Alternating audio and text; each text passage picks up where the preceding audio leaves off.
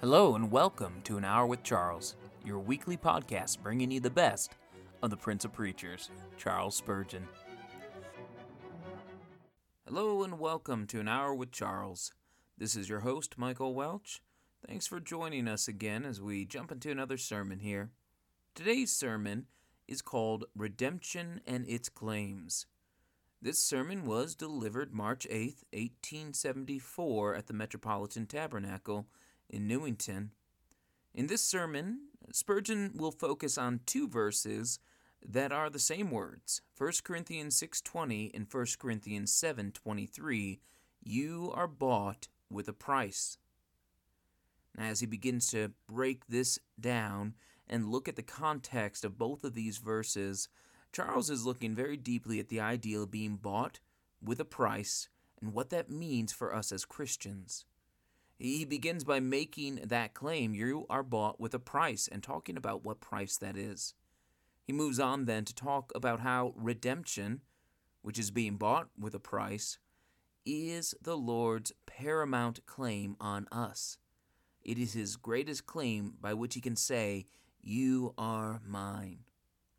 He closes the sermon talking about the extent of this claim, what it really means for us and how we live, remembering that we are not our own if we have been bought. I will say there were two points that really, really stuck out to me as I went through and listened to this sermon.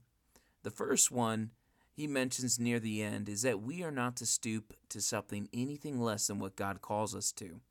In his example, he tells us that if you're called to be a preacher, never stoop to such a great demotion as to become the emperor of Germany.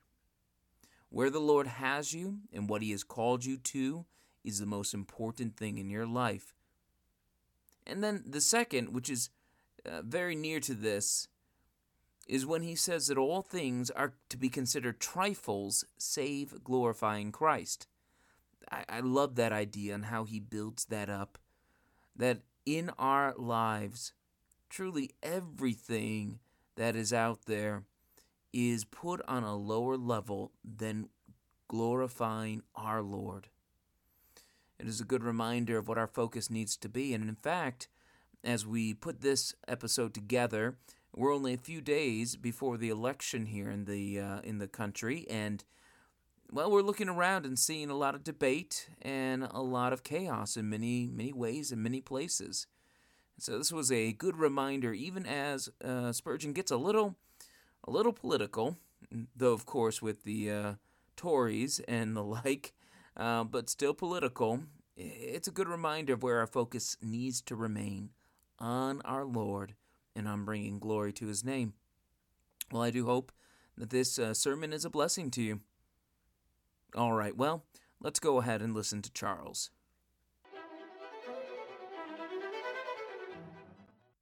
You are bought with a price. First Corinthians six twenty and First Corinthians seven twenty-three. The same words are found in each place, though a different inference is drawn from them. You are bought with a price. This morning's text was without money and without price, and to the best of my ability I tried to show how freely the blessings of the gospel are bestowed upon the sons of men. But though they cost us nothing, they cost the Savior dearly. They are without price to us, but what a price he paid. Well did our poet put it in remarkable verse when he sang, "There's never a gift his hand bestows, but cost his heart a groan." Out of that fact grow certain most weighty practical truths of God, and I have chosen it as the subject of this evening's discourse, that I may urge them on your mind. May the Holy Spirit work graciously through the word which you will hear, and cause you to live as those who are redeemed with the precious blood of Christ. First, I shall have to say to you that redemption is our chief blessing. Nothing better can be said of you than this: you are bought with a price. Then I shall have to remind you that redemption on God's part becomes his paramount claim upon us. And thirdly, I shall have to show that this claim is remarkably extensive, and I shall urge you to admit it. First, then, you are bought with a price. To every man to whom this may be said, it is the best news he ever heard. An angel sent from heaven could not bring to any man or woman a more delightful message than this. You are bought with a price, even with the precious blood of Christ. You are Christ's, said the apostle in the chapter we read to you, First Corinthians three. And he seemed as if his heart glowed as he said it. He even made it the climax of a remarkable burst of eloquence. Therefore, let no man glory in men. For all things are yours, whether Paul or Apollos or Cephas or the world or life or death or things present or things to come, all are yours, and you are Christ, and Christ is God's. To be bought with a price is the grandest distinction of our manhood and lifts us up above angels themselves. It puts great honor upon the saints, even as the Lord had said, "Since you are precious in my sight, you have been honorable, and I loved you." Redemption is a greater mercy than creation. It is no mean blessing to have been made, and to have been made a man rather than a dog or a toad or a worm. To have been blessed with intellect, with a mind that can soar into the unseen, a judgment which can weigh, a memory which can retain, an imagination which can create and color thoughts of every kind. It is no little matter to be capable of a mental capacity which widens the sphere of existence, beliefs which open up the past and make us see far-gone ages, and hopes which relieve the darkness of the present with lamps borrowed from the future. It is a great thing to be a man and not a bird, a man with a soul which will never fall by the fowler's gun. It is a great thing to be an immortal man, to be a creature that shall live on forever, into whom God has dropped a spark of undying flame. It is a grand thing to have a spirit within us, and not be dumb-driven cattle. But for all that, although man is highly elevated in scale of being, and even stands at the very top of being as respects this world, having dominion over all the fowls of the air, and the fish of the sea, and whatever passes through the paths of the sea, yet if you, O created man, are not redeemed, everything about you will only be turned into dust, so that it were better for you that a millstone had been tied around your neck, that you had been thrown into the depths of the sea, or even better for you that you had never been born, if you are not redeemed. Bought with a price makes existence life. To be unredeemed would be to make existence an endless death. Providence also is a short word, calling before our minds a great mass of mercies, but providence is second in its blessedness to redemption. I would remind you of the unestimable blessings which the providence of God had brought to many here present. It is no small thing to be in good health, no little thing to have your reason preserved. It is no minor blessing to have bread to eat and clothes to put on, and not to be distressed as many of the poorest of our brothers and sisters are as to where they shall lay their heads and where they shall find tomorrow's food. Some of us are surrounded with many comforts, and ought every time we look at the bed on which we sleep at night and the room in which we spend our day sing unto God, who has favored us so much, not more than others we deserve, but God has given us more. Look around you. Some of you not only have the necessities of life, but the luxuries of life. You are exceedingly favored in these things, but oh, if you are not redeemed, what will it matter, though you are clothed in scarlet and fine linen, and fared sumptuously each day like Dives, and then should lift up your eyes in the flames of hell? What would it matter, though you had the comeliness and majesty appearance of an Absalom, and yet over you a pious father would have to say, "Would God I had died for you, O Absalom, my son, my son." What would it be to you to have been possessor of the world, and to have called the seas your own, if you had no part or lot in the redemption of the Lord Jesus Christ, and were never saved from God's wrath through him. Redemption demands a louder note of gratitude than creation. Sweet as providence must ever be to the believer, yet redemption, redemption is the best wine kept unto the last, the last and best work of heaven, the mirror in which the brightest attributes of Jehovah are most clearly reflected. This is the headstone of the corner crowning of the great temple of divine grace. God so loved the world, not as to make it fair and beautiful, that is not enough. God so loved the world, not so as to sustain it and give it day and night and summer and winter, that is not enough. But the line that will fathom the depths of divine love is this: he so loved the world that he gave his only begotten Son, that whoever believes in him might not perish, but have everlasting life. Remember, dear friends, that redemption is that which gives effect to all the other great blessings of God. Now I say great blessings, for I refer to spiritual blessings. All these need redemption to complete their design. For instance, election. The wellhead of divine grace needs a conduit pipe of redemption to bring its streams down to sinners. We are chosen of God, but unto obedience and sprinkling of the blood of Jesus. The saints are chosen in him. Without him, of what good would election be? Where also would be our calling? Vain would it be to be called if there were no feast of dying love for us to be called to, and no fountain filled with the blood to which we might come at the call. Redemption is the fullness of the blessing of God. They are like Gideon's fleece, and redemption bedews them. It is the key of heaven, the channel of grace, the door of hope. It constitutes our song in the house of our pilgrimage, and will be the theme of our eternal music above. I would not fail to remind you also that redemption, at this moment, is the foundation of all the real peace that any man possesses. If you have any peace of mind worth having, you have found it at the foot of the cross. If the tempest of your fears concerning the wrath of God has been quieted, there is only one voice which could have stilled its boisterous noise. It is the voice of Jesus. There is no peace apart from the blood of Jesus, unless it is that delusive peace which, like the solemn stillness that precedes the hurricane, is only the forerunner of destruction. All the peace you have is through redemption, and all the security you have comes by the same way. You hope to be saved at the last. Your trust is that you shall die triumphantly and rise rejoicingly, but it is all through the blood of Jesus.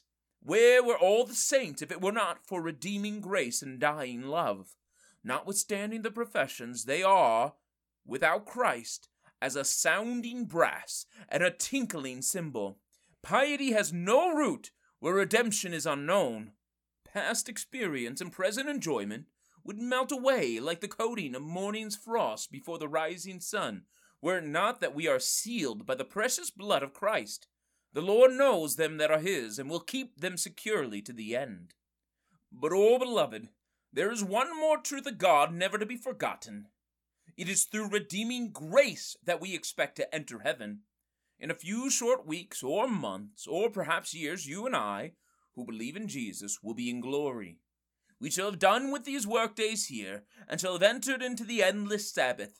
We shall be where congregations never break up, and worship has no end.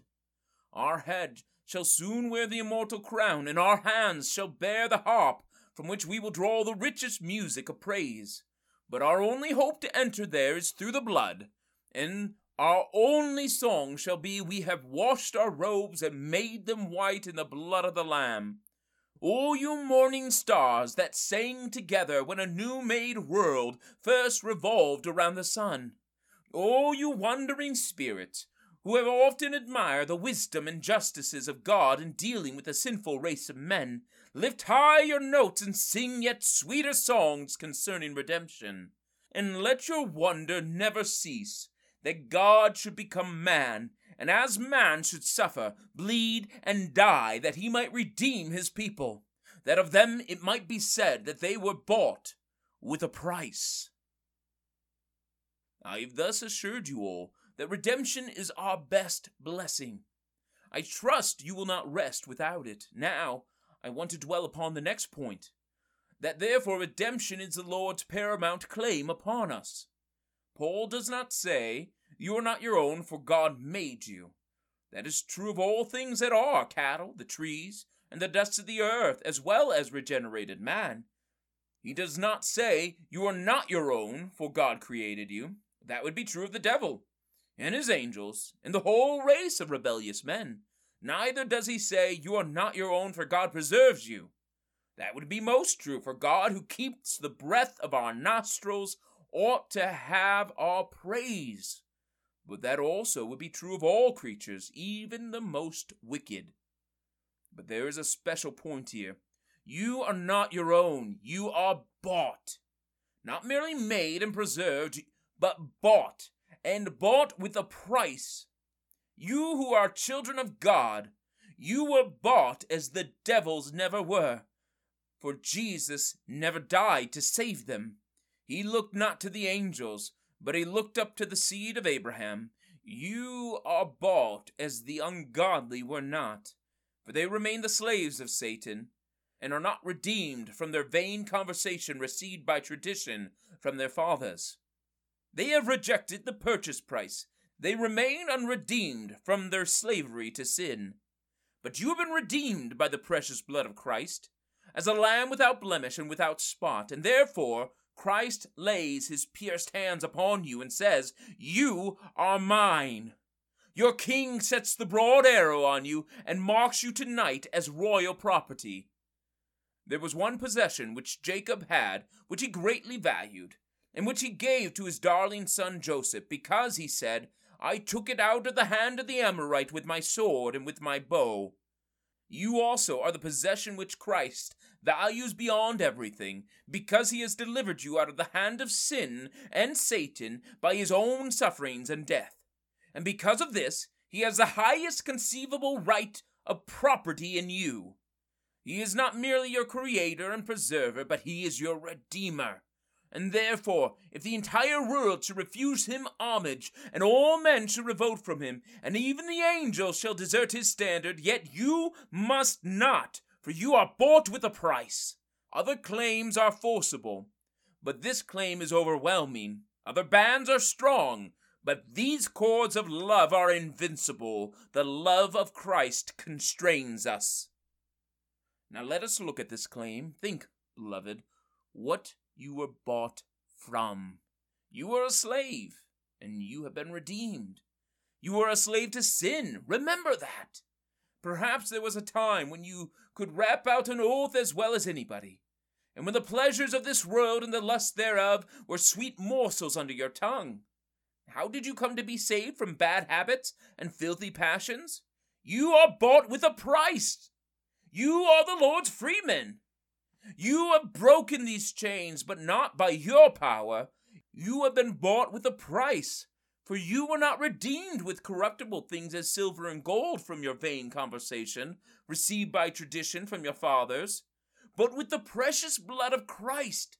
There is redemption from sin. Then you have been redeemed from the punishment of sin. You had begun to feel that you were full of doubts and fears, and dreadful apprehensions of God's wrath, and you felt as if hell had begun in you. It is not so now, for the blood of redemption has spoken peace, and you are no more afraid. Well do I remember when the flames of hell burned in my soul, as far as they could in this human life. Yet they dried up my spirit, and parched upon my heart, so that my soul chose strangling rather than life. It was such a wretched thing to live. But it is not so now, blessed be God. We are redeemed from remorse and despair, and set free from the horrible sense of guilt. In a little time, we would have been in hell. But since we have believed, we shall never go into the place of torment. For sin is forgiven, and the sense of sin is removed. We can say in the words of our text last Sunday night, who is he that condemns? It is Christ that died, yes, rather that has risen again, who sits at the right hand of God, who also makes intercession for us. We are redeemed from sin, from remorse, and from hell itself. And now at this moment, we are redeemed from the avenging justice of God. Jesus Christ has borne our sins in his own body on the tree, and by the merit of his death has forever rendered compensation to the injured honor of the divine justice. He has magnified the law and made it honorable, so that the law itself can ask no more of a sinner for whom Christ has died. For Christ has paid to the law all that justice could demand. Oh, think of that! Rejoice, beloved, that you are redeemed from sin and death and hell and the claims of unbending justice. And surely you will feel that there is a claim upon you that you should be the Lord's. Reflect most lovingly upon that dear friend who brought you out of iron bondage, who it was who redeemed you. You have not been redeemed by an angel. Dear would the angelic name have been had it been so, but angels were powerless in this grand affair. Who stooped to pick you up, O insect of a day? Who stooped to save you? Who but he who bears earth's huge pillars up, spreads the heavens abroad, the Son of God, omnipotent, eternal, and infinite, has fallen in love with the fallen sons of man, and for them has donned the garment of human flesh, and in that flesh has suffered to the death, and died a most shameful death upon the gallows of Calvary. Oh, tell it everywhere that Jesus Christ, who is God over all, blessed forever, has redeemed us. And after that, who will say that we do not belong to him? Then think of the price he paid. The text does not tell us about it, and surely the reason for its silence is found in the fact that the words cannot express the mighty sum. You are bought. You are bought with a price. Sometimes it is best, when you cannot say what you would, to say nothing at all. The famous painter, when he drew the picture of Agamemnon at the sacrifice of his daughter, felt that he could not depict the sorrow of the father's countenance, and therefore he wisely put a veil over it and represented him as hiding his face from the fearful sight. So the apostle seems to have felt. I cannot tell you that Jesus suffered, so I will leave it. You are bought with a price. Now turn that over lovingly, muse on it devoutly till your heart burns like coals of juniper. A price! The price was God, born at Bethlehem as a man, and then living thirty years and more in poverty, suffering at Gethsemane till sweat of blood fell on the ground, falsely accused, ridiculed, spit upon, buffeted, mocked, scourged, nailed to the cross, left there to die, while in his soul the great millstone of Jehovah's wrath crushed his spirit as an olive press till his heart was broken and his spirit melted within him like wax. Only God knows the sufferings of the Son of God. Well does the Greek liturgy pour forth that mysterious plea, by your unknown sufferings, good Lord, deliver us, for unknown they were. Oh, you saints were indeed bought with a price, and I charge you, by the agony and bloody sweat, by the cross and passion, acknowledge the fact that you belong to Jesus. Confess that he bought you with an incalculable price. You are his, and would not wish to question that divine purchase, which is the groundwork of your hope. You must not, cannot dispute the sacred claims which Jesus has upon you. Rather should you cry, O Son of David, we are yours, and all that we have. There is yet this further consideration, that the purchase price of every child of God has been fully paid. I have seen lands which had belonged to men who were reputed to be rich, but there was a heavy mortgage on them, so that though they called the lands theirs, they were scarcely so. But there is no mortgage on the saints. There is no debt to be demanded in future ages, either of us or our Redeemer. It is finished, said the Savior, and finished it is. He has bought you, and he has paid for you. Are you not his? There is not one single good work of yours needed to complete the merit, or a single pang of suffering required from you to perfect the atonement. You are perfect in Christ Jesus. Well then, if the price is paid so fully, are we not completely and fully the Lord's? And I will say this one thing very solemnly to you, and then leave the point. Beloved, if you are ready to confess that you were bought with a price, you must be equally ready to acknowledge that you cannot be your own, but belong to him who bought you. Mark you, if the first is not true, then the second is not either. But if the first is true, namely, that Christ redeemed you, then the second is just as true, namely, that you are his and must live as his, or otherwise you are defrauding him. If you are prepared to give up your redemption, you may also throw away your allegiance to Christ. But if you are not willing to give up redemption by the blood, and I trust you are not, for that is to give up everything, then you must also agree to this, that you are not your own or any other man's, but belong wholly to Christ. And for that cause, you are bound to render him your whole self, spirit, soul, and body. It is only a reasonable service, for every reasonable man expects to have what he has paid for. If Jesus has paid dearly for your soul, and if it is confessed that it is his, then let him have it, and be not so base as to rob Christ of the reward of his heart's blood. Will a man rob God? Will you rob your Redeemer? Will you steal from him the purchase of his agonies and deprive him of that which cost him his life to buy? The claim is strong, but only gracious hearts will fill it. O blessed Spirit calls us to feel it deeply now, and evermore to act under its compelling power. This brings me to the third point, which is, as I approve the Redeemer's claim, to show the extent of it. The claim of redemption is comprehensive. If you will kindly read the context of my first text, you will see that it includes the body and the soul. Glorify God in your body and your spirit, which are God's. There the apostle speaks first of the body. Young man, read that passage when you get home, will you?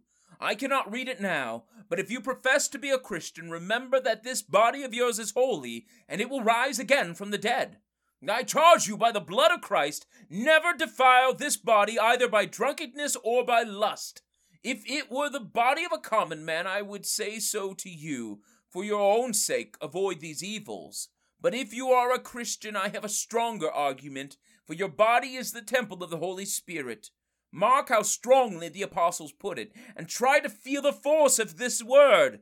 You young men who come to London amidst its vices, read this passage and shun everything that is akin to lewdness or leads to lust, for your bodies were bought with your Lord's lifeblood, and they are not yours to trifle with. Shun the strange woman, her company, her wine, her glasses, her house, her songs, and her resorts. Your bodies are not yours to injure by self-indulgence of any sort.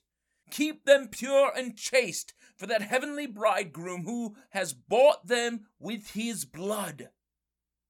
And then your soul is bought too. I was obliged to mention the body because it is mentioned here, and it is so necessary that it be kept pure. But keep the soul pure too.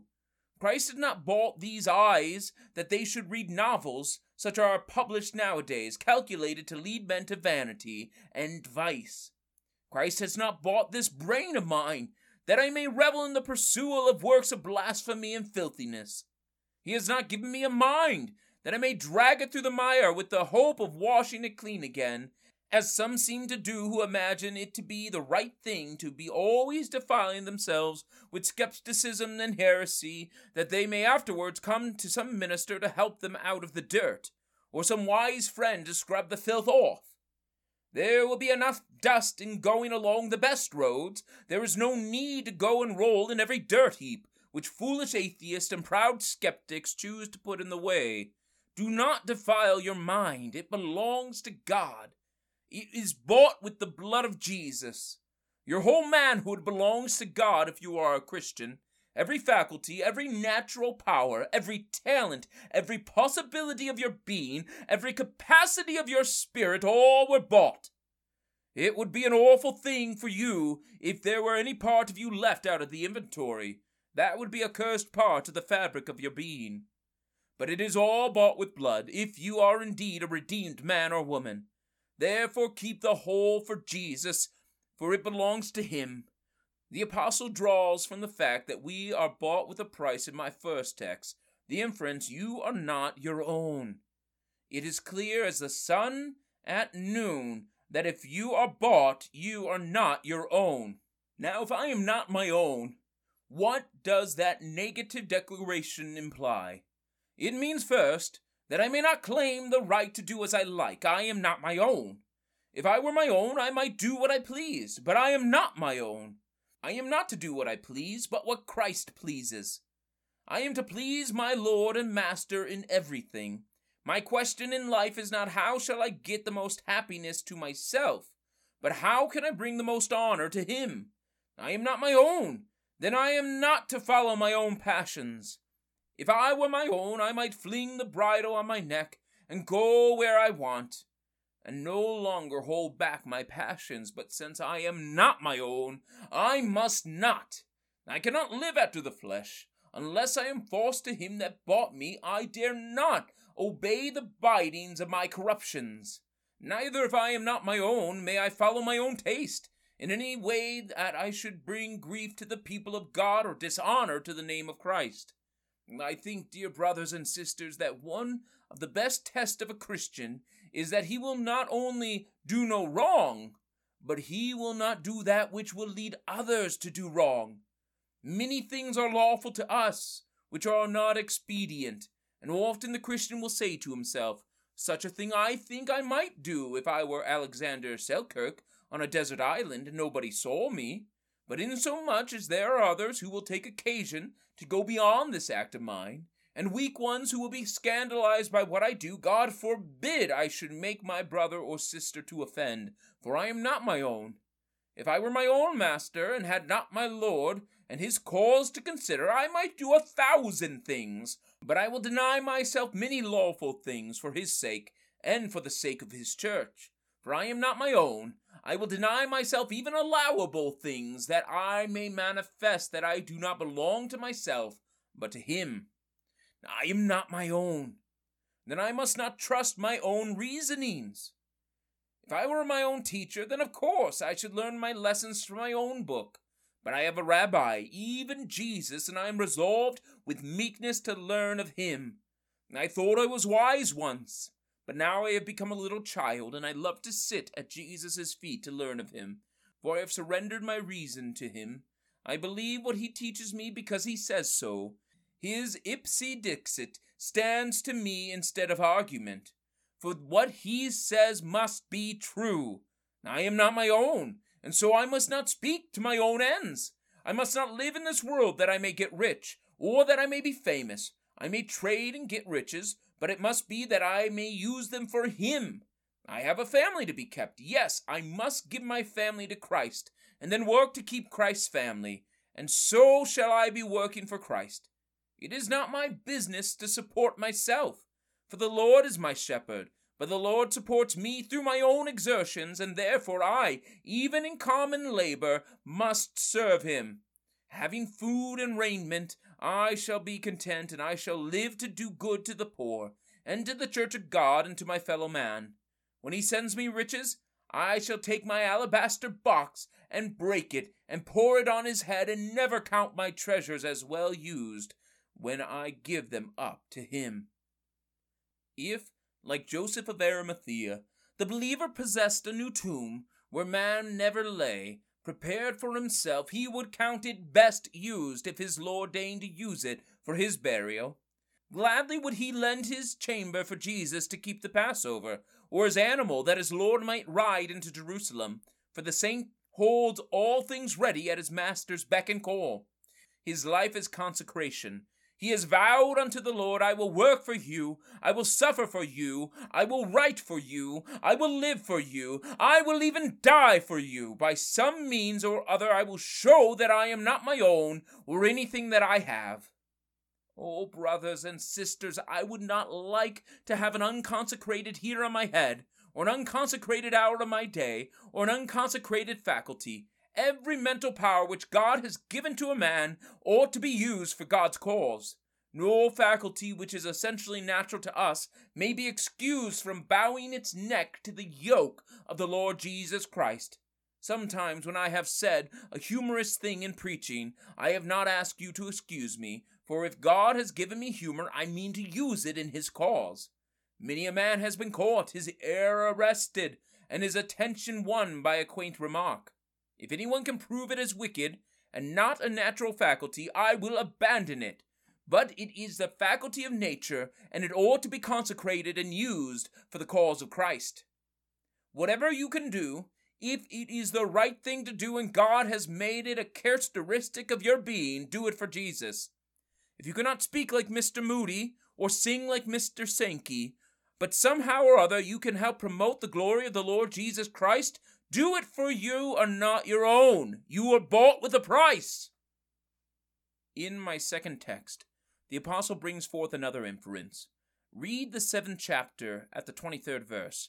You are bought with a price. Be not you the servants of men.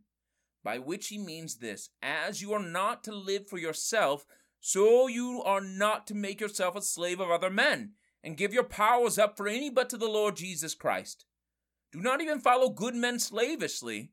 Do not say, I am of Paul, I am of Apollos, I am of Calvin, I am of Wesley. Did Calvin redeem you? Did Wesley die for you? Who is Calvin and who is Wesley but ministers by whom you believed as the Lord gave unto you? Do not so surrender yourself to any leadership that you rather follow the man than the master. I will follow anybody if he goes Christ's way, but I will follow nobody by the grace of God if he does not go in that direction. Do not pin your faith to anybody's sleeve. Keep close to the Lord Jesus Christ. You are bought with a price. Do not be the servants of men. Do not give yourselves up to a party spirit. It is a pity when a man cares only for politics, when the one grand thing he lives for is to return a liberal to parliament, or to get in a radical, or to lift up a Tory to the top of the poll. To live for a political party is unworthy of a man who professes to be a Christian. The most advanced politics beneath the sun are nothing compared with living for the bleeding Savior and spending oneself for the promotion of the immortal principles of the cross. We are not to give ourselves up to any scientific speculation, educational effort, or any philanthropic enterprise so as to divert our minds from the grand old cause of Jesus and our God. And the story is told of one of the early saints, I think it was Jerome, when he dreamed that he had died and went to the gates of heaven, and they said to him, Who are you? And he said, I am Jerome, a student of Scripture. And they said to him, No, you are not. You are one Jerome, a student of Cicero. For he had been much more accustomed to the study of Cicero and the great Latin writers than the reading of Scriptures. He dreamed, therefore, he was not permitted to enter heaven, and upon waking from his dream, he put aside his classic books to make the Word of God the main study of his life. And alas, there are a great many people in the world who do not live for Christ. They are living for something else. The main thing with them is often a trifle light as air, a pursuit of the most infinite value. I heard once a great divine saying to another great divine that he had spent a most important day on Snowdon. He considered it one of the most successful days of his life. Being in their line myself, I wondered what great revival services had been held on Snowdon among the Welshmen.